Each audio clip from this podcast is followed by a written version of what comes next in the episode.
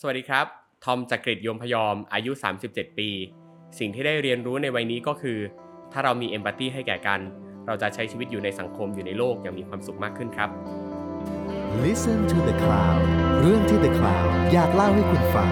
Coming of Age บทเรียนชีวิตของผู้คนหลากหลาย และสิ่งที่พวกเขาเพิ่งได้เรียนรู้ในวัยนี้ สวัสดีครับ นี่คือรายการ Coming of Age กับผมทรงกรดบางยี่ขันครับ นี่เป็นพอดแคสต์ของ The Cloud ที่เราจะชวนผู้คนในแวดวงต่างๆ มาคุยกันถึงจุดเปลี่ยนครั้งต่างๆ ในชีวิต และสิ่งที่เขาได้เรียนรู้ในวัยต่างๆ นะครับ ติดตามรับฟังกันได้ทาง Spotify Apple Podcast แล้วก็รับชมแบบมีภาพได้ทาง YouTube ครับ แล้วก็ถ้าเกิดว่าฟังแล้วมีความคิดเห็นประการใดก็อย่าลืมพิมพ์คอมเมนต์บอกกันได้นะครับรวมไปถึงอย่าลืมกด Subscribe กันไปด้วยครับ แล้วก็แขกรับเชิญของเราในวันนี้ครับผมเป็นคนที่เริ่มต้นจากการเป็นแฟนพันธ์แท้ครับหลังจากนั้นเขาก็กลายเป็นผู้เชี่ยวชาญเรื่องภาษาไทยนะครับ แล้วก็โลดแล่นอยู่ในวงการบันเทิงต่างๆ มากมายนะครับ วันนี้ครับเขามีบทบาทใหม่ก็คือทำสำนักพิมพ์ แล้วก็กลายเป็นหนึ่งในผู้จัดงานหนังสือที่คุณต้องอยากไปเดินกันอย่างแน่นอนนะครับ คุณจักริดโยมพยอม สวัสดีครับ สวัสดีครับพี่ก้องครับ เมื่อก่อนทุกคนจะเรียกว่าครูทอมหรือว่าครับครูทอมคำไทยครับผมวันนี้เหลือแค่ทอมเฉยๆแล้วใช่ครับเกิดอะไรทอมเฉยๆขึ้นครับ คือผมรู้สึกว่า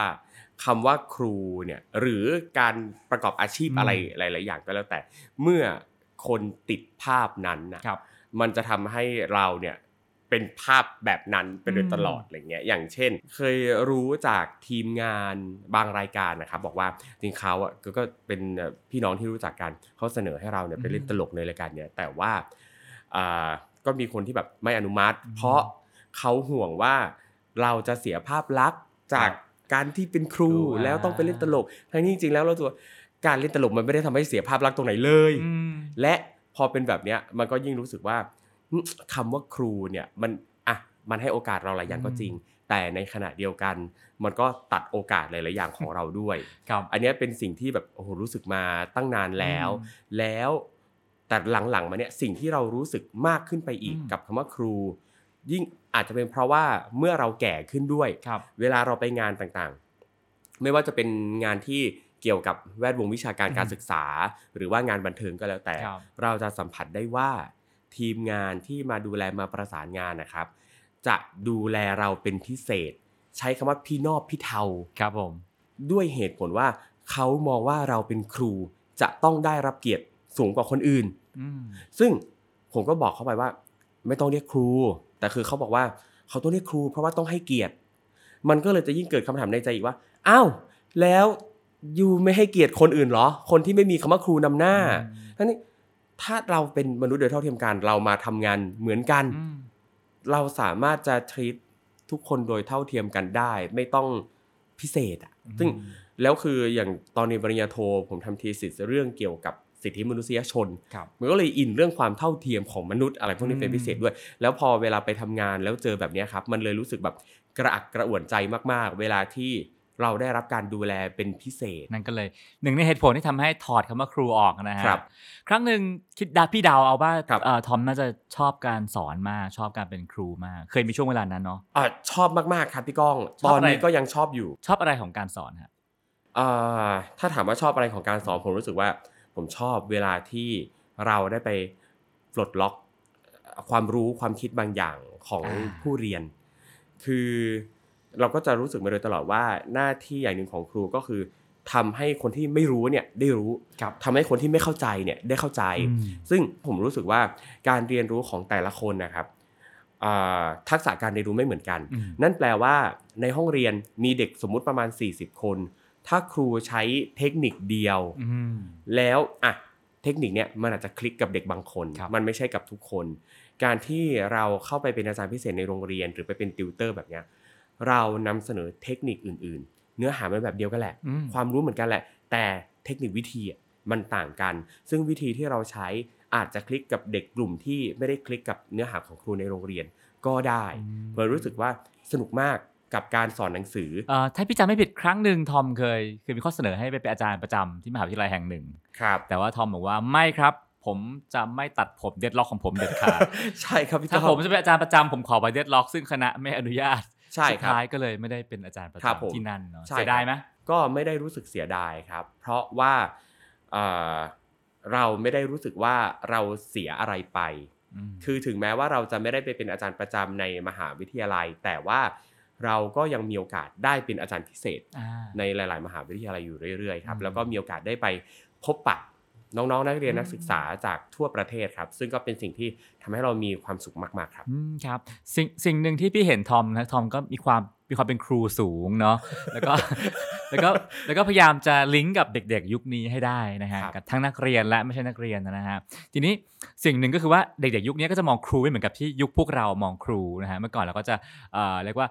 treat ครูแบบหนึ่งเป็นเคารพเคารพครูมากๆหน่อยยุคนี้จะบอกว่าเออครูก็อาจจะเป็นแค่อาชีพหนึ่งที่ครับที่ ใช้มีหน้าที่มาเรียน เธอเป็นที่จะสอนก็สอนกันไปสินะฮะครับ แล้วพอเธอทอมเจอแบบเนี้ยทอมรู้สึกว่า เอ๊ะ เราสามารถเราสามารถปรับอะไรให้เด็กสามารถมองครูที่เปลี่ยนไปได้ไหมหรือว่าจริงก็ไม่ต้องมองมองแบบนี้ก็ได้ คือผมรู้สึกว่ามองแบบเนี้ยมันก็ไม่ได้เสียหายอะไรอืมถ้ายังทำให้การเรียนการสอนเป็นไปอย่างราบรื่นครับ อ่า คือมันมันก็เป็นมุมมองที่ต่างกันของผู้คนแต่ละยุคแต่ละอืมสมัย ถ้าน้องๆรุ่นนี้จะมองแบบเนี้ยเพราะว่า อะมันก็มันก็ไม่ได้เสียหายอะไร ตราบใดที่น้องยังตั้งใจน้องยังตั้งใจเรียน ยังได้รับความรู้สิ่งที่ครูถ่ายทอดอย่างเต็มที่ และในขณะเดียวกันครูก็ยังถ่ายทอดความรู้หรืออมแนวคิดต่างๆ ให้ให้กับเด็ก ๆ ได้ครับอืมครับอะแปลว่าถ้าบอกว่าเด็กเด็กผลลัพธ์เท่าเดิมเด็กไม่ต้องปรับก็ได้ และสำหรับครูล่ะอยากบอกอะไรครูบ้าง ผมอยากให้กำลังใจคุณครูครับคือผมรู้สึกว่ายิ่งเมื่อเวลาเปลี่ยนไป โลกเปลี่ยนไปอืม นักเรียนก็เปลี่ยนไป เพราะว่านักเรียนในในยุคเนี้ยเติบโตมาคนละแบบกับเราอืมเด็กเดี๋ยวนี้เติบโตมาพร้อมกับอินเทอร์เน็ตแล้ว พร้อมกับอืมการเข้าถึงข้อมูลแล้วครับในหลาย ๆ ครั้งเด็กอาจจะรู้บางเรื่องมากอืมกว่าครูด้วยซ้ำอืมดังนั้นครูเนี่ยก็ต้องปรับตัวให้ทันกับโลกที่เปลี่ยนไปด้วย หรือบางครั้งครูอาจจะไม่ต้องปรับตัว แต่แค่ปรับแนวคิดเพื่อให้เข้าใจกันมากขึ้น อืมครับผมเพราะว่าเหมือนอย่างประโยคคลาสสิกอะนะว่าครูเคยอายุเท่าเด็กมาก่อน ครับแต่เด็กอะไม่เคยอายุเท่าครูใช่ครัสาบรจะให้เด็กปรับตามตัวตามครูอะโอ้โหมันคงจะยากใช่ครับ และตอนที่ครูอายุเท่าเด็กเนี่ย สิ่งแวดล้อมก็ไม่เหมือนกันด้วยอืมมาก ๆ แล้วก็คือผมก็ยังรู้สึกว่าครูเป็นคนที่มีวุฒิภาวะมากกว่าเด็กอืมๆเรามีประสบการณ์ชีวิตมากกว่า เราเห็นโลกมามากกว่า ดังนั้นการที่จะปรับมุมมองแนวคิดของเราเพื่อทำความเข้าใจผู้อื่นน่ะ เราในฐานะผู้ใหญ่สามารถทำได้ง่ายกว่าครับอืมครับอะทีนี้มาถึงอีกบทบาทหนึ่งนะฮะทอมทำสำนักพิมพ์ครับทอมก็ออกหนังสือมาบ้างนะที่ผ่านครับผ่านมา แล้วก็วันดีคืนดี อะไรทำให้ลุกขึ้นมาทำสำนักพิมพ์ในยามที่เขาว่ากันว่าเป็นเอ่อขาลงของวงการสิ่งพิมพ์ คือผมรู้สึกว่าผมมีความสุขกับการอ่านหนังสืออมกับการเขียนหนังสือครับอย่างก่อนหน้าเนี้ยก็เคยออกพ็อกเก็ตบุ๊กเล่มหนึ่งครักับบทางสำนักพิมพ์ a book ครับนะครับแล้วก็สนุกจังเลย สนุกกับการที่ อะเรามีหนังสือของเรา แล้วก็สนุกกับการไปแจกลายเซ็นที่งานหนังสือ แล้วมีนักอ่านอืมเข้ามาพูดคุยแลกเปลี่ยนความคิดความเห็นกับเรา ชอบมากครับ แล้วก็ตั้งแต่พอมีโอกาสได้เข้าไปในแวดวงหนังสือ หลังจากนั้นมาเนี่ยเวลาที่ผมเองเนี่ยเจอเพื่อนๆพี่ๆน้องๆคนไหนที่เรารู้สึกว่าเขาเนี่ยดูมีสกิล อืมอ่าสามารถจะถ่ายทอดได้ มีเรื่องที่ดี น่าสนุก น่าถ่ายทอดอยอยากให้คนได้อ่านเรื่องนี้จังเลยอืมผมก็จะแนะนำให้เพื่อนเนี่ยลองส่งต้นฉบับไปสำนักพิมพ์ต่างๆ แต่ทีเนี้ยเมื่อเวลาผ่านไปบางสำนักพิมพ์ก็ไม่ได้ทำหนังสือแล้วทำให้ตอนนี้เนี่ยเหลือสำนักพิมพ์น้อยมากอืมที่ทำหนังสือในแนวที่เราเห็นว่าเพื่อนเราเขียนได้ ดังนั้นเราเปิดเองก็ได้ครับอืมแค่นั้นแหละครับพี่ก็ครับคืออยากจะเพิ่มพื้นที่การถ่ายทอดความรู้หรือใด ๆ ให้กับเพื่อนให้กับคนที่เรารู้จัก นอกนอกจากที่ว่าเราจะเปิดพื้นที่ให้เพื่อนพี่น้องของเราแล้วเนี่ย อีกอย่างหนึ่งก็คือ ผมรู้สึกว่า การที่เรามีต้นฉบับเล่มหนึ่งอะมันคือลูกเรา เราอยากจะให้คนที่มาดูแลลูกเราเนี่ยอืมเขาต้องรักลูกเราดูแลเป็นอย่างดี ดังนั้นในช่วงแรกของการเริ่มทำสำนักพิมพ์ ประสบการณ์เรายังไม่เยอะ เรายังไม่อาจหารดูแลลูกของคนอื่นที่เราไม่รู้จักอ่าเรายินดีที่จะดูแลลูกเพื่อน ขอลองกับลูกเพื่อนก่อนาาาเพราะว่าอ่าคือผมรู้สึกว่าเรารู้ว่าเพื่อนเรารู้อะไรไม่รู้อะไร เวลาเราอ่านต้นฉบับ เราสามารถจะคอมเมนต์ได้ แนะนำได้ว่าเฮ้ยเติมเรื่องนี้สิ อันนี้ก็น่าสนใจครับอย่างตอนที่ทำเล่มโน้ตโน้ตอืมนะครับ อันนี้เนี่ยก็เป็นเล่มแรกของสำนักพิมพ์ที่ทำเป็นแนวนี้นะครับ เป็นแนวความรู้ทั่วไป อันนี้เนี่ยเอ่อ คือผมเองเนี่ยตั้งแต่ก่อนทำสำนักพิมพ์นะครับ เคยไปเรียนปรุงกลิ่นอืมกับคุณน้ำกันนาที แล้วก็ชอบจังเลยสนุกจังความรู้เยอะด้วย พอเปิดสำนักพิมพ์ก็เลยชวนน้ำเป็นคนแรกเลยมาเขียน แล้วน้ำก็อยากเป็นนักเขียนอยู่แล้ว ก็เลยมาเขียนให้ ตอนที่อ่านต้นฉบับอะเราก็อืมน้ำเติมอันนี้สิ เพิ่มเรื่องนี้สิ นั่นนี่นู่น มันก็เลยทำให้เราสนุกกับการทำงานด้วย จนตอนเนี้ยครับเราทำมาได้ประมาณ 2 ปีละ เราก็พร้อมแล้วที่จะดูแลต้นฉบับให้ คนอื่น จากสายตาคนนอกอย่างพี่ที่มองมองเข้ามาที่ Avocado Books นะฮะแล้วก็เห็นว่าเฮ้ยสำหรับพิมพ์นี้ต้นฉบับดีดีว่ะคืออย่างเช่น Notes Note นี่ก็ชอบมากอืมขอบคุณชอบครับแบบเฮ้ยมันมีหนังสือแบบนี้ด้วยเหรอนะฮะแล้วก็อีกหลายๆเล่มเห็นความกล้า คือจากคนนอกมองเข้ามารู้ว่ามันไม่ใช่หนังสือสูตรที่จะขายได้แน่ๆนะฮะครับใช่แล้วก็เป็นหนังสือที่ที่พี่ว่าแนวมันแปลกแล้วก็รู้ว่ากลุ่มมันแคบ แต่ก็รู้ว่าคนทำตั้งใจมากๆ แล้วก็อาจหารมากในการพิมพ์หนังสือพวกนี้อะครับผมแต่ก็พอได้ลองอ่านก็แบบว่าเฮ้ยเฮ้ยดี ก็ก็อยากอยากชื่นชมขอบคุณครับหรืออย่างเล่มล่าสุดเนี่ยนะฮะเอ่อโปรเจ็บไม่เป็นหลักฐานครับของวอร์มนะฮะครับก็แบบเฮ้ยยุคนี้ยังกล้าพิมพ์ไม่ได้กันทันทายอีกเหรอเออแต่ว่าเฮ้ยต้นฉบับมันก็ดีมากจริงครับพี่รู้สึกว่าสิ่งที่สิ่งที่ทอมทำนะฮะคือเป็นการมันการ บอกสังคมว่าเอ้ยเอ่อหนังสือจะขายได้มากหรือน้อยมันอาจจะไม่ใช่เรื่องเรื่องสังคม แต่ว่าต้นฉบับต่างหากที่มันสำคัญเนอะครับผมอย่างโน้ตก็ขายดีมากนี่ใช่ไหมก็ฮะขายดีมากครับอืมก็พิมพ์ครั้งที่ 3 แล้วอืมนะครับก็เป็นความสุขของการเป็นบกแบบหนึ่งเนาะครับเห็นผู้คนเติบโตเอ่องานหนังสือฮะเอิ่มมีช่วงหนึ่งที่ศูนย์ประชุมแห่งชาติเศรษฐกิจเขาปิดซ่อมนะฮะแล้วก็มีการย้ายไปจัดที่บางซื่อนะฮะ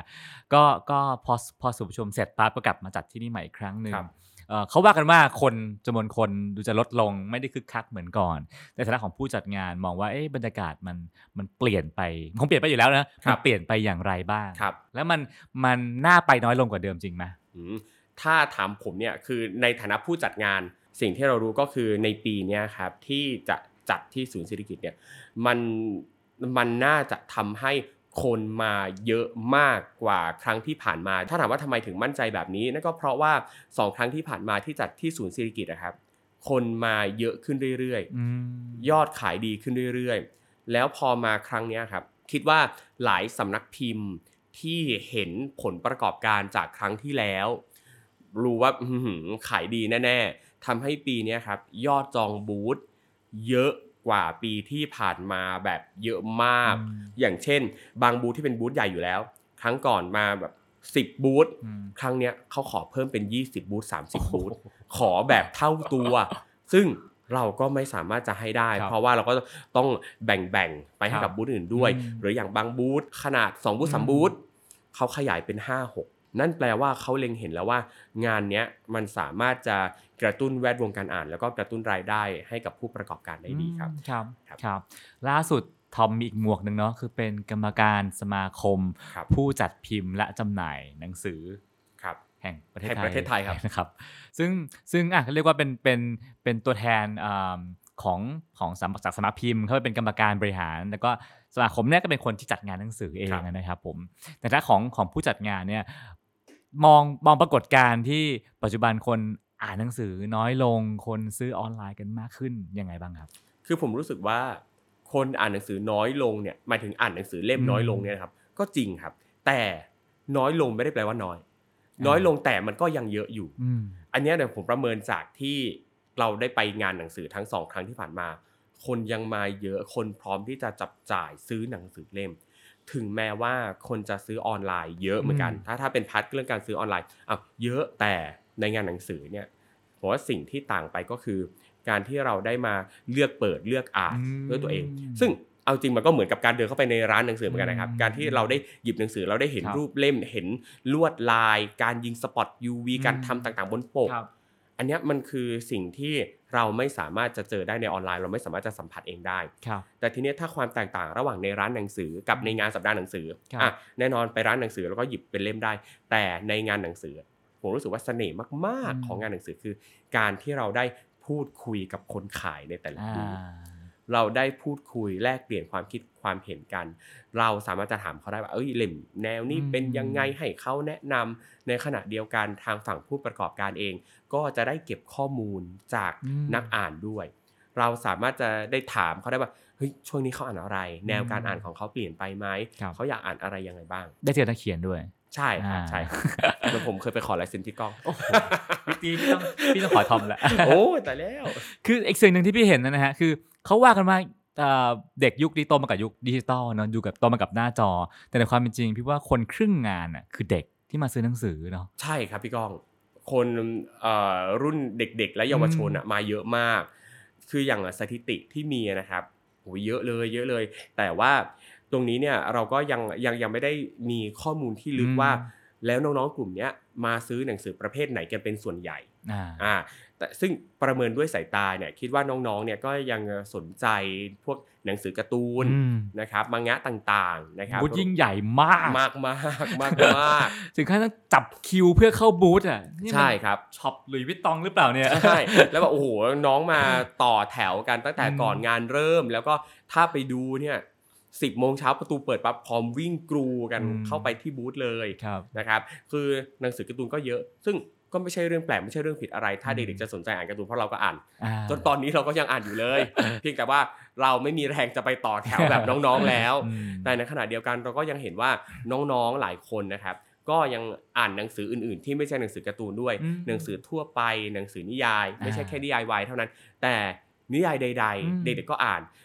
ตอนเนี้ยเท่าที่ผมเจอที่พูดคุยกับน้องครับๆเวลาไปบรรยายตามที่ต่างๆน้องๆ สนใจหนังสือแนวเกี่ยวกับสังคมมากขึ้นด้วยอ่าเด็กพร้อมจะเรียนรู้พร้อมอยากจะเข้าใจอืมอืมบางครั้งเวลาที่เขาเห็นประเด็นดราม่าในอืมโซเชียลมีเดียต่างๆ ในบางเรื่องอะเขาไม่รู้ว่าแล้วมันยังไง แนวคิดมันอืมคือยังไง เขาพยายามตามหาอ่านด้วยเพื่อที่ตัวเองจะได้ทันโลกมอันเนี้ยคือสิ่งที่เจอครับ ครับผมอะเราพักเรื่องงานหนังสือไว้สักครู่นะฮะ ย้อนกลับมาคุยชีวิตทอมซะหน่อยนะฮะ ในวัยเด็กทอมเติบโตกับครอบมากับครอบครัวแบบไหนฮะโหครอบครัวแบบไหน ตอนเด็กๆเลยเนี่ยนะครับตอนช่วงช่วงประถมเนี่ยครับอืมผมอยู่ที่จังหวัดพังงาอืมอ่าแล้วก็เอ่อคุณพ่อเนี่ยจะไปทำงานที่ต่างประเทศบ่อยอ่าเป็นช่างบนเรืออะไรเงี้ยคครัรับบผมเรือเดินเดินสมุทรนั่นแหละครับ ส่วนใหญ่ก็จะอยู่กับแม่ แล้วก็ตอนเด็กเนี่ยก็จะเติบโตมากับการเสพสื่อบันเทิงครับพี่ก้อง ในสมัยก่อนมันไม่มีโซเชียลมีเดียใด ๆ ให้เล่น ดูทีวีอืมฟังวิทยุครับแล้วก็อ่านหนังสือ หนังสือในที่บ้านก็จะมีหนังสืออยู่ประมาณหนึง แล้วก็ชอบเข้าห้องสมุดครับอืมแล้วก็ยังชอบไปเล่นกับเพื่อนด้วย สมัยก่อนนี่ก็แก๊งเพื่อนแถวบ้าน ไปเล่นกันที่วัดอืมเล่นกันในวัดตามลานวัด บางทีครับก็เข้าไปทุ่งนาป่าตาลบ้างอืมครับนั่นแหละครับผมอืมแล้วก็ถือว่าต้องเป็นเด็กที่เรียนเก่งพอสมควรถึงเข้าอักษรจุฬาได้ ตอนเด็กๆเก่งมากครับพี่ก้องตอนตอนอืมเด็ก ๆ อันนี้ต้องย้อนกลับไปตอนอืมประถมนะครับ ตอนประถมเนี่ย อันเนี้ยผมพูดเลยว่าผมเรียนเก่ง เพราะว่าสอบได้ที่หนึ่งแบบ เกือบทุกเทอมเลยครัเกืบอบทุผกมเทอม มีแค่บางเทอมเท่านั้นที่หลุดไปที่สองอืมนั่นแหละครับเพราะว่าชอบเรียนหนังสือมากอืมช่วงปิดเทอมที่โรงเรียนจะให้แบบเรียนมาก่อนอืนะครับคือผมจะอ่านจบหมดทุกวิชาอืมตั้งแต่ก่อนเปิดเทอมแล้วครั บบางวิชาเราก็จะทำแบบฝึกหัดทั้งหมดอืมล่วงหน้าทำตั้งแต่ตอนตั้งแต่ช่วงปิดเทอมเลยค่อนข้างจะเนิร์ดมากครับแล้วพอเข้าไปในห้องเรียนนะครับ เราอ่านหมดแล้วเราเข้าใจหมดแล้ว เวลาครูถามอะไรเราตอบได้หมดอืมแล้วก็อ่าอย่างหนึ่งที่ชอบมากตั้งแต่ตอนเรียนตอนประถมคือ ชอบวิชาภาษาไทยตรงพาร์ทเขียนตามคำบอกเพ ราะมันดูท้าทายอ่าคืออ่านออกเสียงให้แล้วก็สะกดเขียนศัพท์ ใช่ครับก็คือครูจะจะอ่านออกเสียงอ่าและให้เราต้องสะกดให้ถูกเช่ต้นองวัฒนธรรมสะกดยังไงอ่าอะไรแบอย่างบงี้นั้นเลยใไหชอบมาก แล้วคือมันเหมือนกับหืมชอบการแข่งขันมาโดยตลอดมแล้วพอเราทำได้ดีในรายวิชาต่างๆ ก็จะมีโอกาสได้เป็นตัวแทนโรงเรียนไปแข่งนั่นนี่นู่นครับอืมแข่งตอบปัญหาวิชาการนะครับ หรือว่าแข่งเรียงความแข่งแต่งกลอน ได้รางวัลเกือบทุกครั้งครับอ่าอยู่ที่พังงาถึงประมาณป .5 แล้วก็ย้ายไปเชียงใหม่ครับ ก็ยังเป็นตัวแทนโรงเรียนไปแข่งอ่านั่นนี่นู่นครับจนพอเข้ามัธยมนะครับอืมเรียนที่โรงเรียนสาธิตมหาวิทยาลัยเชียงใหม่อ่านะครับ ก็ก็ในในสมัยนั้นก็ถือว่าก็เป็นโรงเรียนที่สอบเข้ายากเหมือนกันอืมเพราะความต้องการสูงคนมาสอบแข่งขันกันครับเยอะมาก เราก็ติดเข้าไปเป็นหนึ่งในอืม200นะครับในยุคนั้น แล้วก็พอเข้ามาโรงเรียนเนี่ยนะครับพอเรียนมัธยมอะ เราเจออะไรที่มันยากขึ้น เราจะรู้สึกเลยว่าหูหุยบางวิชามันไม่ใช่ทางเราเลยอะอืมบางซึ่งอย่างวิทย์กับคณิตอะพี่กองอืมตอนเด็กๆประถมอะโอ้ทำได้ดีมากอืมตอนประถมทำได้ทุกวิชาอืมทุกวิชาเลย แต่พอขึ้นมัธยมปั๊บโอ้โหมันยากจังอืมแล้วพอเราสัมผัสได้ถึงความยาก มันทำให้เราเราไม่ได้อยากเรียนขนาดนั้นอืมมหนึ่งเทอมหนึ่งจำได้เลยว่าวิชาวิทยาศาสตร์ได้เกรดหนึ่งอืมจากที่เราได้แบบ เกรดสี่มาโดยตลอด พอเข้ามหนึ่งมาได้เกรดหนึ่งแบบอุ้ยช็อกเลยอืมไม่เคยเจออะไรแบบนี้ครับไม่เคยเจอเลย ช็อกมากอย่างเงี้ยแล้วคือเราก็พยายามกับวิชานี้มากขึ้น แต่ก็ไม่ได้รู้สึกว่าเราเก่งขึ้นเลยอืมเกรดก็อยู่เนี่ยประมาณอะหนึ่งสองสามอืมโอ้โหสามนี่คือแบบสุดยอดมากแล้วสำหรับวิชาวิทย์กับครับคณิตอืมแต่ part ของวิชาภาษาไทยอังกฤษสังคมอืมดีมาก แล้วถ้าณวันนี้ทอมเป็นครูแล้ว เจอเด็กนักเรียนคนหนึ่งที่เรียนบางวิชาได้เกรดหนึ่งสองหนึ่งครับสองจะช่วยแก้ปัญหาเขายังไง ถ้าถามว่าปัญหาเราต้องไปวิเคราะห์กับว่าปัญหาคืออะไรอะอืมคือเด็กอาจจะไม่ใช่ทางนี้จริง ๆ ก็ได้อะอ่าซึ่งถ้าไม่ใช่ทางนี้จริง ๆอะผมว่าปัญหาคือปัญหาอาจจะอยู่ที่ว่าเขาเขายังไม่รู้ก็ได้ว่าเขาชอบอะไร หรือถ้าเขารู้แล้วเราสนับสนุนเต็มที่ ถ้าเขายังไม่รู้อะเรามาช่วยสกิดหาดีกว่าว่า แล้วมีทางไหนที่อยู่ถนัดอ่าพุ่งไปเลยทางนั้นอืมอย่างของผมผมรู้สึกว่า ความโชคดีอย่างหนึงก็คือ มันรู้ตั้งแต่ตอนมต้นแล้วว่าเกรดวิชาวิทย์คณิตอะไม่รอดอืมดังนั้นตอนที่จะเข้ามปลาย ตัดสายวิทย์ออกไปจากสารระบบเลยอืมแล้วเราพุ่งไปที่สายศิลป์อืมแล้วที่โรงเรียนเนี่ยมีศิลป์แค่สองห้อง คือศิลป์คำนวณกับศิลป์ภาษาฝรั่งเศสอืมแค่นั้นภาษาเดียวด้วยสมัยนั้นอืมศิลป์คำนวณตัดไปจ้ะอืมศิลป์ฝรั่งเศสแล้วคือพอขึ้นมปลายมาเรียนศิลป์ภาษาฝรั่งเศส ปรากฏว่าผมได้เกียรติบัตรเรียนดีทุกเทอมตลอดช่วงมปลาย เหมือนกับมันพลิกจากเป็นแบบเด็กกลางๆค่อนไปข้างล่างในช่วงมต้นเนี่ยขึ้นมาเป็นแบบเออเด็กที่แบบทำคะแนนได้ดีในทางที่เราสนใจ แล้วก็โชคดีอย่างหนึ่งตรงที่ว่าหลักสูตรของโรงเรียนผมเองในสมัยนั้นน่ะศิลป์ภาษาฝรั่งเศสไม่ต้องเรียนเลขเลยแบบเลย มันเลยยิ่งทำให้เราได้คะแนนดีเกรดเฉลี่ยดีนั่นแหละครับ แล้วก็พอจะเข้ามหาวิทยาลัยก็อ่าก็ติดคณะอักษรจุฬาครับเอกก็ไทยถูกไหมเอกไทยครับ อันนี้เป็นโครงการรับผู้มีความสามารถพิเศษด้านภาษาและวรรณคดีไทยครับอ่าแล้วก็จุดเปลี่ยนครั้งแรกในชีวิตของทอมคือการได้ไปแข่งรายการแฟนพันธ์แท้สุนทรภู่ครับซึ่งชนะชนะคเป็นรับสุดยอดเป็นสุดยอดแฟนพันธ์แท้เนาะใช่ครับแล้วมันเปลี่ยนชีวิตทอมไปยังไงบ้างโอ้โหพี่ก้องคือผมอะตั้งใจประมาณหนึ่งว่า รายการเนี่ยในสมัยนั้นแฟนแมทคือรายการที่ดังมาก ในสมัยที่ทีวียังมีอยู่ไม่กี่ช่องมคนดูเยอะมาก และในความรู้สึกของเรานะตอนนั้นน่ะคือจริงๆอะถ้าย้อนกลับไปตอนช่วงเข้ามหาลัยตอนนั้นอะคือผมไม่เคยรู้เลยว่า เรียนอักษรเอกภาษาไทยไปแล้วอะจบไปเขาทำอะไรกันบ้างเขาทำงานอะไรกัน เราไม่เคยรู้ไม่เคยคิดตรงนั้นเลยอะจนพอเราทำกิจกรรมต่างๆ เยอะขึ้น เรามารู้ว่าอาชีพที่เราอยากทำคือ เราอยากเป็นพิธีกรรายการเกี่ยวกับการสอนภาษาไทยมอันเนี้ยเป็นความรู้สึกตอนช่วงปีสามปีสามครับปีสามอะมีความรู้สึกนี้ขึ้นมาแล้ว แล้วพอไปแข่งแฟนบันธุ์แทอันนั้นเรียนจบมาได้ประมาณสองสามปีครับอายุยี่สิบห้าพอดีเลยอืมตอนที่ไปแข่งแฟนบันธุ์แท้ตอนนั้นนะตั้งใจเลยว่า การที่ไปออกรายการนี้ เราจะต้องทำให้รายการเนี้ยเป็นบันได ก้าวเข้าไปสู่สิ่งที่เราอยากจะเป็น คือการเป็นพิธีกรรายการกับภาษาไทยนี่คือสิ่งที่ฝันสิ่งที่อยากดังนั้นในรายการอะเราคือผมทำการบ้านเยอะมากทำการบ้านในที่นี้ไม่ใช่อ่านเรื่องสุนทรภู่อะเพราะเรามั่นใจว่าเรารู้อยู่แล้วอืมสิ่งที่ผมทำคือ ผมไปไล่ดูรายการย้อนหลังทั้งหมดเลยอืมว่าสิ่งที่ทีมงานชอบถามอะมันมาแนวไหนยังไงบ้าง และผมก็มาเก็งข้อสอบต่อว่าถ้ามาแบบเนี้ยอะมันจะเป็นอะไรยังไงได้บ้างอืมเพื่อที่เราจะได้ทำมาดีที่สุด ถ้าดูในรายการถ้าจำได้ ตั้งแต่แข่งรอบแรกกางเกงก็ใส่กางเกงสีแดงด้วย สร้าง character ให้คนจดจำใช่ใช่ครับ คือรู้สึกว่าการไปออกรายการครั้งเนี้ยคนต้องจำเราได้อืมจะจำแบบไหนไม่รู้แต่คือ ถ้าเขาจำได้ว่าเรามีความสามารถทั้งเรื่องการถ่ายทอด ด้านการพูด และองค์ความรู้เกี่ยวกับเรื่องวรรณคดีอืมไทย เท่าที่เห็นในรายการนะครับ มันน่าจะเป็นสิ่งที่เป็นประโยชน์ต่อเรา หลังจากรายการออกอากาศได้ไม่นานครับ ก็มีทีมงานของทีวีบุรพาอืมคือจริงๆ เป็นบริษัทเอ่อบ้านบันดาลใจนะครับ เป็นบริษัทย่อยในเครือทีวีบุรพาครับติดต่อมาครับ บอกว่าเขาอะจะทำรายการเด็ก เป็นรายการเกมโชว์แข่งตอบปัญหาเกี่ยวกับภาษาไทย แล้วก็ตอนแรกอะเขาวางไว้ว่าจะให้เราเนี่ยไปเป็นเหมือนกับอ่า เป็นเป็นครูรอเฉลยอยู่ในจออารมณ์แบบอ่ามีศิลปินดาราเป็นพิธีกร มาจัดรายการนั่นนี่นู่น วันที่ไปลอง test นะครับไปลอง test หน้ากล้องพี่พี่ปั้นที่เป็นโปรดิวเซอร์ก็บอกว่าอะเฮ้ยเขาชอบสไตล์การพูดของเรา คือตอนแรกเนี่ยเราไปลองเทสเป็นครูอยู่ในจอเราเฉลยแล้วแต่พอเขาชอบเขาบอกว่าขอลองดูแบบเป็นพิธีกรเลย ให้เป็นพิธีกรเลย ถ้าเป็นพิธีกรเนี่ยจะยังไงครับโอ้โหตอนนั้นแบบมา มาเต็มที่แน่นอน เราไม่ได้คิดมาก่อนเลยว่า เขาจะให้เราลองทำแบบนี้ตอนแรกคิดว่า แค่เข้าไปอยู่ในจอสักนิดอะเรามันก็สูงมากแล้วสำหรับเราการที่เป็นเด็กต่างจังหวัดคนหนึ่งเข้ามากรุงเทพมีความฝัน อยากเป็นพิธีกรรายการทีวีอะพี่กองแต่ว่าเฮ้ยเขาให้เราลองแคสเป็นพิธีกรได้มา แล้วตอนนั้นผมจำได้เลยว่า เขาให้เด็กประถมนะครับ มา นั่งจริงอ่าเหมือนกับมาแข่งจริงเลย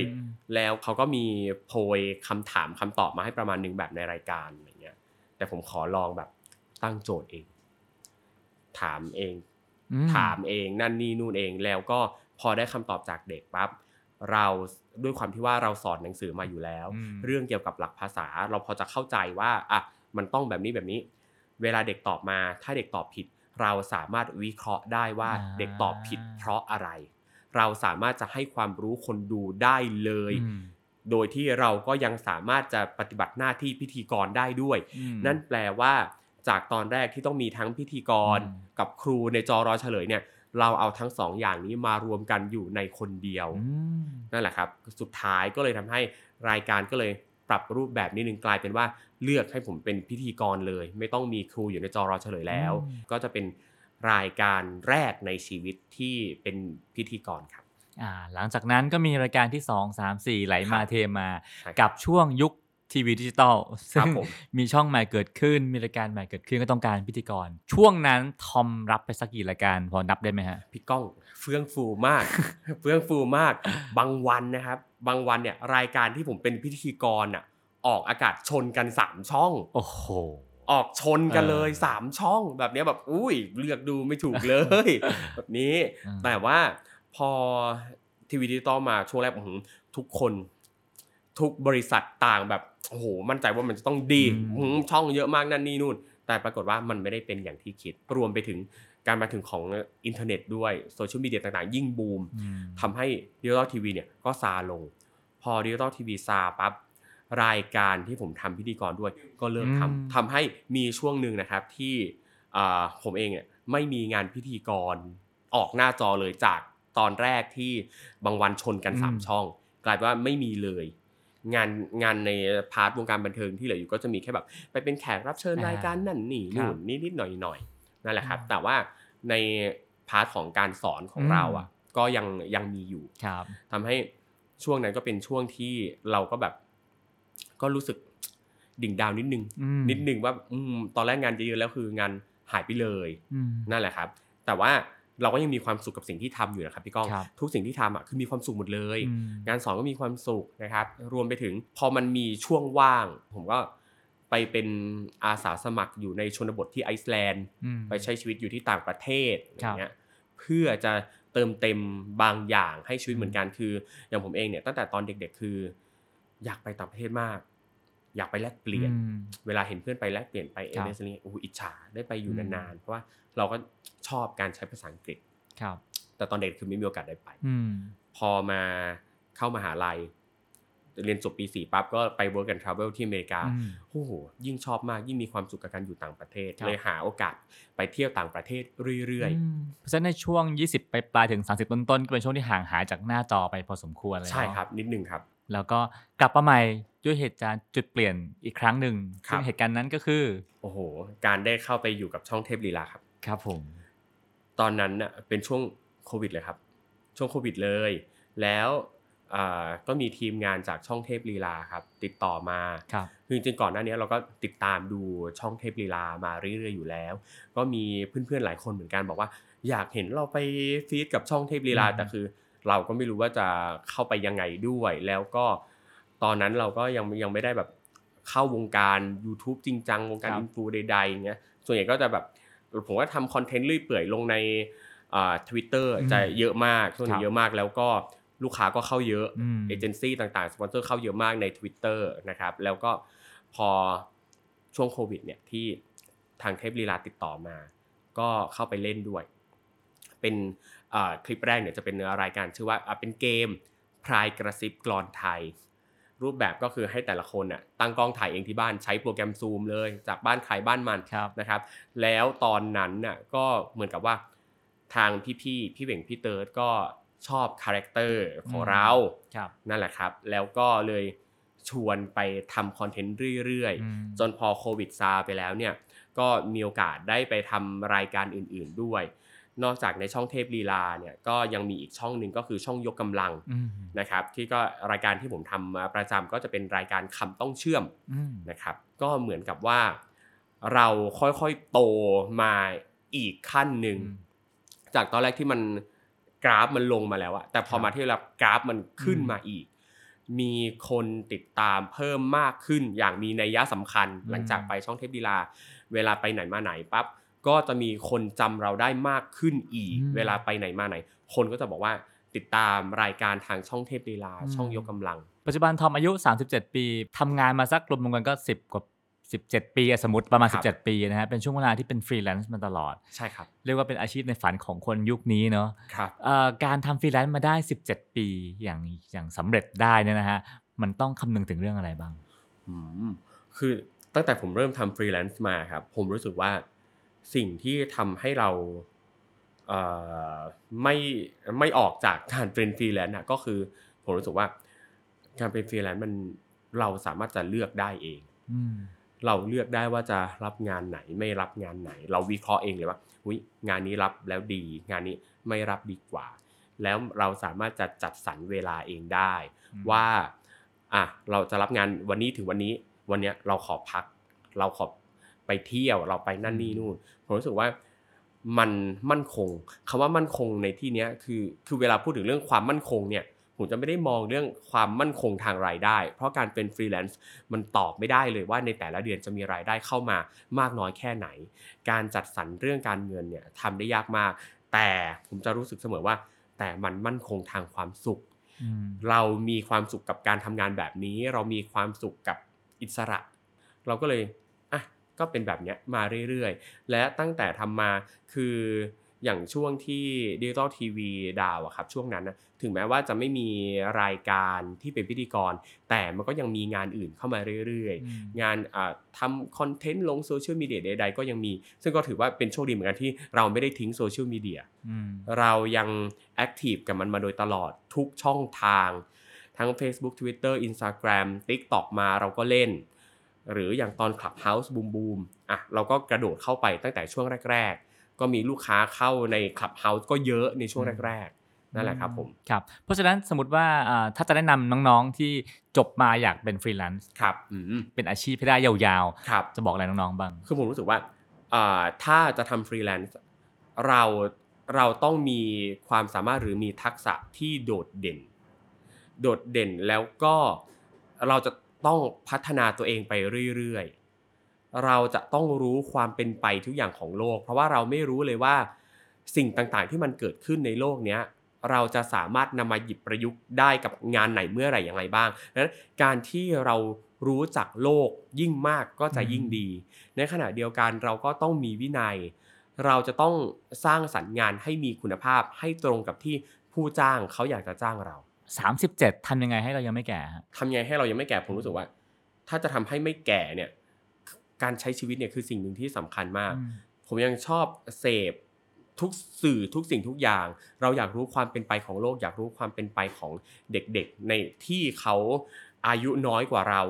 สิบปียี่สิบปีเขาตามอะไรเขาดูอะไร เขาฟังเพลงแบบไหนดูหนังแบบไหน ซึ่งเราก็ตามดูด้วย และเราก็ชอบ ในขณะเดียวกัน สื่อแบบที่ผู้ใหญ่รุ่นเราหรือรุ่นโตกว่าเรา เราก็ตามตามดูตามอ่าน หนังสือเราก็อ่านทุกแนวหนังสือที่เด็กๆชอบอ่าน เราก็ตามดูตามอ่านบ้างเหมือนกันเมื่อเลยทำให้เราค่อนข้างจะเข้าใจความต้องการเข้าใจความรู้สึกของคนในหลากหลายช่วงวัยก่อนที่จะไปทำกับเทพลีลาครับก่อนโควิดนิดนึงผมมีโอกาสได้ไปทำรายการแบนแลบเป็นพิธีกร รายการแบนแลบ ของค่ายจีนแลบของพี่โอมนะครับ รายการเนี้ยก็เป็นอันอันนี้เป็นอีกหนึ่งรายการที่ผมรักมาก เพราะว่ามันมาในช่วงที่ผมรู้สึกว่า อยากทำอะไรที่มันไม่ต้องเกี่ยวกับการสอนภาษาและวรรณคดีไทย มากๆ เป็นช่วงที่เกิดความรู้สึกนี้มากๆ แล้วรายการนี้มาเป็นพิธีกรรายการแข่งดนตรี อุ้ยชอบรับทันทีครับ ค่าตัวไม่ต้องคุยกันเลยครับ รับแล้วก็ทำให้มารู้จักสนิทสนมกับน้องๆศิลปินในค่ายจีนแลบ แก๊งทรีแมนดาวแก๊งทิลลี่เบิร์ดสนิทสนมกันจนกลายเป็นว่ามันมีตั้งแต่นั้นมากลุ่มเพื่อนๆที่ไปแฮงเอาท์กัน ไปเที่ยวต่างประเทศกัน เป็นน้องๆกลุ่มเนี้ยบ่อยกว่าเพื่อนๆตั้งแต่สมัยมัธยมหรือมหาลัยอีกนั่นแหละครับ หรืออย่างอะมีก่อนก็อะไปเที่ยวญี่ปุ่นกันไปนั่นนี่นู่นกัน หรือ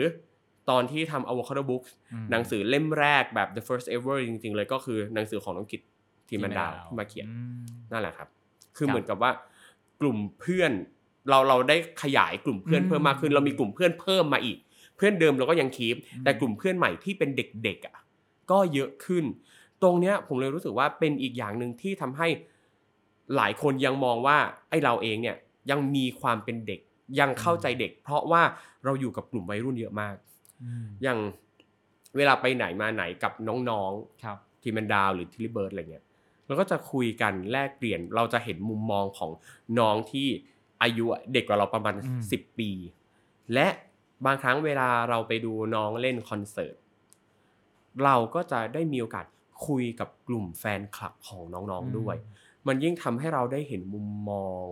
ต่างๆ กับเด็กๆมากขึ้นเลยครับในวัยนี้ทอมทอมยัง ยังตามหาตัวตัวตนอยู่ไหมหรือว่าเจอแล้วว่าว่าความสุขของเราคืออะไร จนถึงตอนเนี้ยผมรู้สึกว่าความสุขของผมคือ การที่ได้ค้นพบสิ่งที่เราชอบใหม่ ๆอ่านั่นแหละครับ คือพอมาคือมีช่วงหนึ่งก็ตั้งคำถามตัวเองว่า เรายังอยากหาอะไรอีกไหมตอนนี้ยังอยากหา เพราะว่าตอนเนี้ยมันก็ก็เยอะแล้วที่ทำอยู่อะไรเงี้ยและทุกสิ่งที่ทำคือเป็นสิ่งที่ชอบอยู่แล้ว ก็ตั้งคำถามตัวเองอยู่วันหนึ่งก็คือก็ชอบคุยกับตัวเองเหมือนกัน เป็น intrapersonal communication คุยกับตัวเอง แล้วก็มาเจอว่าเราชอบเรียนชอบเรียนหนังสือชอบเรียนรู้อะไรใหม่ ๆ เวลาที่ได้เรียนอะไรใหม่ ๆ จะรู้สึกสนุกจัง รู้สึกว่ามันได้กระตุ้นเลือดสูบฉีดอย่างเมื่อสองปีก่อนก็ไปเรียนดำน้ำเสพติดการดำน้ำ ชอบมากครับพี่ก้อง เมื่อเดือนปลายเดือนกรกฎาก็เลยไปดำน้ำที่อินโดนีเซีย ไปดำน้ำที่เกาะโคโมโด แล้วเมื่อสิงหาก็ไปดำน้ำที่ญี่ปุ่นนั่นแหละครับ ชอบจังเลยเวลาที่เราได้ลองอะไรใหม่ ๆ ได้ทำอะไรใหม่ ๆ คือผมรู้สึกว่าถ้าเราได้ลองทำได้ลองเรียน ถ้าชอบก็ไปด้วยกันต่อ ถ้าไม่ชอบถ้ามันไม่คลิก ก็พอครับ แต่ก็ก็ก็โชคดีนิดนึงที่ไม่รู้ว่าโชคดีหรือเปล่า หลายอย่างที่ลองอะเป็นสิ่งที่ชอบทั้งนั้นเลยครับวัยนี้ 37นะถ้าย้อนกลับไป 10 ปีคือ 27 ช่วงที่เข้าสู่วงการบันเทิงใหม่ๆนะฮะการทำงานในวงการบันเทิงวันนี้กับวันนั้น เรามองมันต่างกันไหมมันก็มีความต่างเกิดขึ้นครับพี่ก้องในช่วงแรกๆเนี่ยผมจะคือผมเริ่มในในวงการบันเทิง ผมเริ่มมาจากการเป็นพิธีกร หน้าที่ของการเป็นพิธีกรก็คือ ถ้าพูดง่ายคือเราเป็นตัวหลักที่จะโฮทุกสิ่งทุกอย่าง มันไม่ได้มีช่วงเวลาให้เราต้องรอนานขนาดนั้น แค่รอทีมงานเซตฉากนี้ได้หน่อยพร้อมปั๊บเราคือผมจะทำการบ้านมาเป็นอย่างดีอยู่แล้ว นั่นแปลว่าเมื่อนับ 5 4 3 2 ผมสามารถโฟล์ทุกอย่างได้แบบแทบจะไม่สะดุดเลยเพราะผมชอบการเป็นพิธีกรมาตั้งแต่ไหนแต่ไรแล้ว แต่ว่าพอหลังจากทำงานพิธีกรก็ผ่านมาไปหนึ่งผมก็มาถ่ายละคร พอเข้าสู่วงการละครเนี่ยช่วงแรกคือไม่ค่อยชอบการถ่ายละคร เพราะว่าเหมือนกับเรายังไม่เข้าใจ เรายังไม่เข้าใจว่าถ่ายละครเนี่ยเขาถ่ายกันยังไงเขาทำกันยังไงอะไรยังไงบ้าง มันเลยมีช่วงเวลาเยอะมากที่เราต้องรอคือเวลาถ่ายละครเขาจะอะวันเนี้ยเขาจะอิงตามโลเคชันแล้วเขาไม่รู้ว่าlocation นี้เนี่ยมี scene ไหนบ้าง นักแสดงคนไหนบ้าง นั่นแปลว่าถ้าเราไป location นี้ เราอาจจะเข้าแค่ scene เดียว หรือ scene แรกตอนเช้ากับอีก scene หนึ่งตอนค่ำมันมีช่วงเวลาที่ยาวนานมากที่เราจะต้องรอ แบบที่ทำไมต้องรอตอนตอนนั้นอะตอนเด็กๆ ที่เราเพิ่งเข้ามา เราจะมีความรู้สึกแบบนี้ ซึ่งมันรู้สึกแบบเนี้ยเพราะว่าเราเอาเอาไปเปรียบเทียบกับงานพิธีกร เพราะงานพิธีกรเราคือตัวหลักแบบที่เราไม่ได้จะต้องรออะไรขนาดนั้นพอมาถ่ายละครปั๊บก็เลยไม่ค่อยชอบจนหลังจากละครเรื่องแรกผ่านไป มีติดต่อเข้ามาอีกก็ไม่ได้รับ เพราะรู้สึกว่าไม่ชอบ จนอยู่มาวันหนึ่งผมได้ไปอ่านเจอบทสัมภาษณ์ของคุณพิสมัยวิไลศักดิ์เขาบอกว่า เวลาไปถ่ายละครน่ะ ค่าจ้างอะ เขาไม่ได้ จ้างแค่เราไปแสดงนะ แต่เขาซื้อเวลาให้เราไปรอด้วย อุ้ย พอได้ฟังประโยคนี้ปั๊บ เฮ้ยปลดล็อก อ๋อ ถ้าเราคิดว่าระหว่างที่เรารอ นั่นคือเขาจ้างเราไปรอ นั่นแปลว่าการที่เรานั่งรออยู่เฉยๆ เอ้า เรามีค่าตัว พอเป็นอย่างนี้ปั๊บ อืม มันเลยรู้สึกดีกับการไปกองละครมากขึ้น รู้สึกดีกับการไปรอมากขึ้น นั่นแปลว่าในช่วงระหว่างรอเนี่ย เราสามารถจะทำอะไรไปก็ได้ คืออะอย่างก่อนเนี่ยผมก็เอาหนังสือไปอ่านที่กองแต่แบบอะเอาหนังสืออ่านหนังสือที่ไหนก็ได้ไม่ต้องไปอ่านที่นั่นก็ได้ร้อนๆอะบาง location ไม่มีแอร์อย่างเงี้ยร้อนๆแต่พอเราคิดแบบนี้ปั๊บเฮ้ยเราจะมีความสุขระหว่างรอมากขึ้น เอาคอมไปนั่งทำงานเตรียมเอกสารสอน เขียนต้นฉบับ อ่านหนังสือหรือทำอะไรไประหว่างรอ แล้วพอใกล้ถึงเวลาที่จะเข้าฉากทีมงานค่อยมาเรียกแบบเนี้ย มันทำให้ผมมีความสุขมากกับการไปกองถ่ายครับพี่ก้อง ในช่วงหลังๆอะพอไปถ่ายละครปั๊บมีความสุขทุกครั้งเลย อยากออกกอง เพราะว่าเราไม่ได้รู้สึกว่าการรอเข้าฉากอะมันเป็นช่วงเวลาที่เสียเปล่า มันเป็นช่วงเวลาที่เราสามารถจะทำอะไรก็ได้อื่น ๆ นั่นแปลว่า วันเดียวที่เราไปกองอะ เราได้ถ่ายละคร เราได้ทำงานอื่น เราได้ทำอะไรหลายอย่าง ซึ่งมันคุ้มมาก มันมีความสุขมาก หลังจากนั้นมาคือแบบหลังจากที่เราปลดล็อกในประเด็นนี้ปั๊บงานละครเข้ามาแบบรับทุกเรื่อง เพราะมีความสุขมากกับการแสดงและการไปกองนั่นแหละครับผมครับผมเรามาถึงคำถามสุดท้ายกันแล้วนะครับผมทอมก็เป็นครูอยู่เนิ่นนานเป็นคนที่ชอบสอนเนาะสมมติว่าถ้าสามารถเปิดวิชาอะไรก็ได้ วิชาชีวิตวิชาหนึ่งสอนเด็กๆกันนะ ให้เขาได้เข้าใจอะไรบางอย่างหนึ่งวิชาทอมอยากสอนวิชาอะไรโห วิชาเดียวเองเหรอครับวิชาเดียวฮะที่สุดของทอมแล้วหนึ่งวิชาโอเคเอ่อถ้าเป็นในวัยเนี้ย สิ่งที่ผมอยากให้คนได้เรียนรู้แบบไวๆก็คือ วิชาที่เกี่ยวกับความมีเมตตาเกี่ยวกับเอมพัตตีเพราะผมรู้สึกว่าการที่เราจะใช้ชีวิตอยู่ในสังคมนี้ได้ ถ้าเรามีเอมพัตตีให้แก่กันมันจะทำให้โลกน่าอยู่ขึ้นมาก เราจะมีความสุข เราจะเราและทุกคนบนโลกอะจะใช้ชีวิตกันได้แบบ ไม่มีปัญหามากขึ้น เพราะในหลาย ๆ ครั้งปัญหาในสังคมมันก็เกิดจากการที่ฝ่ายใดฝ่ายหนึ่งไม่มีเอมพัตตีคือ เรื่องเอมพัตตีผมว่า ถ้าจะสอนอะมันก็สอนยากเหมือนกันนะมันเป็นเรื่องความรู้สึกมันเป็นสิ่งที่ต้องปลูกฝังอะไรหลาย ๆ อย่าง แต่ผมก็ยังคิดว่าเราสามารถจะให้แนวคิดใด ๆ เกี่ยวกับเอมพัตตีได้ เราอาจจะออกแบบวิธีการสอนในแต่ละสถานการณ์ และให้ผู้เรียนลองเลือกดูว่าเราจะจัดการยังไง มันสามารถจะนำไปยึดโยงกับหลายสิ่ง เช่นเรื่องการจัดการความโกรธ เราจะจัดการยังไง เมื่อเราโกรธ มันมีวิธีแสดงออกได้หลายอย่างมาก วิธีไหน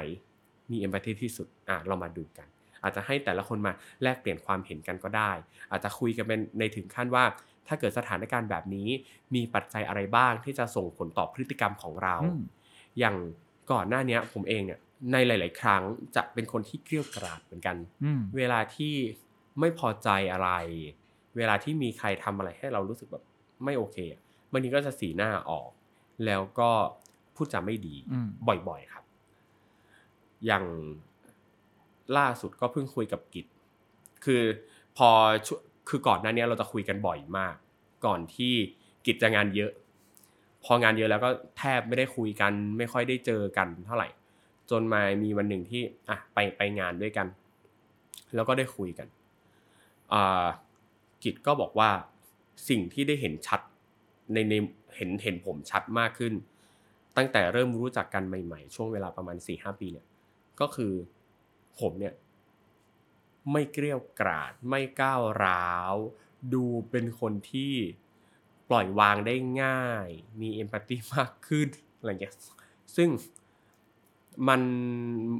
มันคือเราก็ไม่ได้ตั้งใจจะให้มันเป็นแบบนี้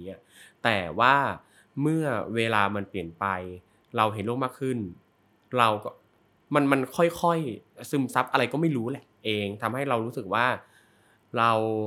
ไม่จำเป็นต้อง เลือกวิธีที่จะเกลี้ยกล่อมก้าวร้าวก็ได้อะไรเงี้ยเราสามารถจะคุยกันดี ๆ ได้ สื่อสารกันดี ๆ ได้ อาจจะเป็นเพราะว่าในช่วงที่ผ่านมาผมไปเรียนปริญญาโทผมไปเรียนที่คณะนิเทศศาสตร์ เรียน speech communication แล้วก็ทำให้เราเข้าใจและได้เรียนรู้มิติของการสื่อสารที่กว้างมากขึ้น เรารู้ว่าการสื่อสารแบบไหน มันจะส่งผลแบบไหนมากขึ้น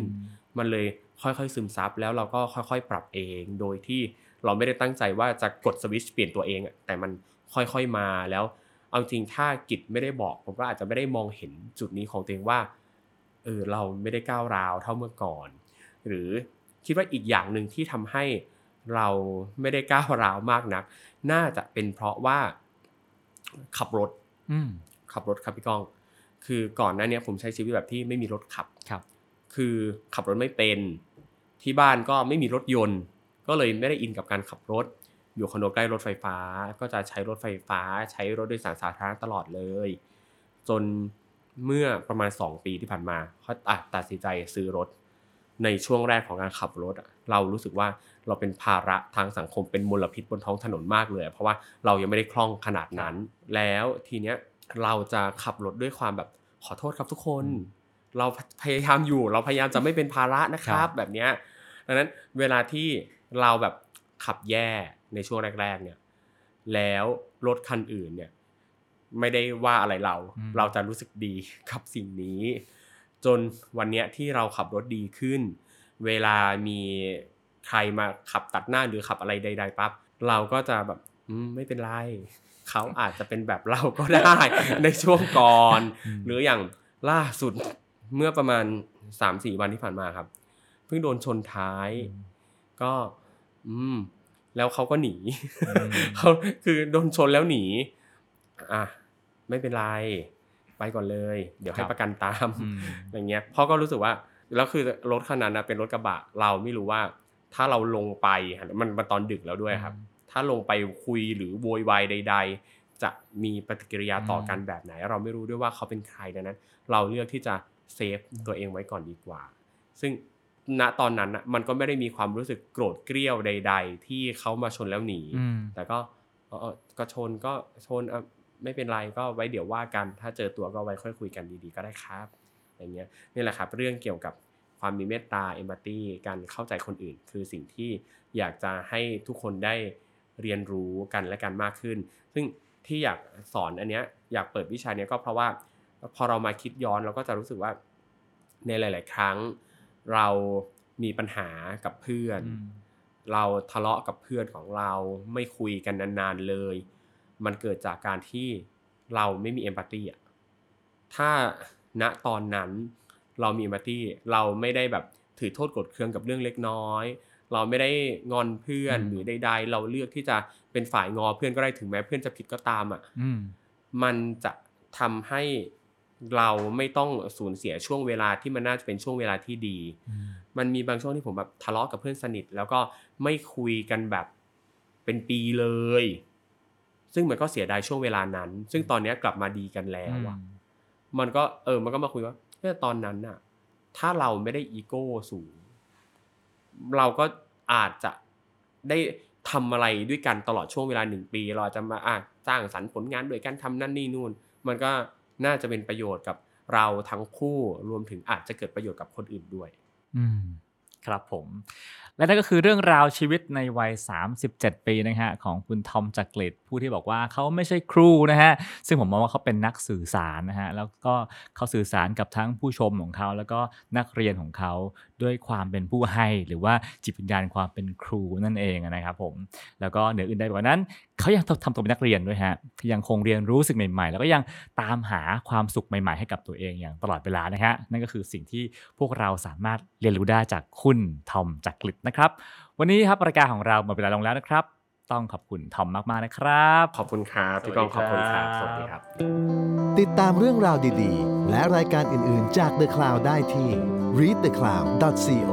หรือแอปพลิเคชันสำหรับฟังพอดแคสต์ต่างๆ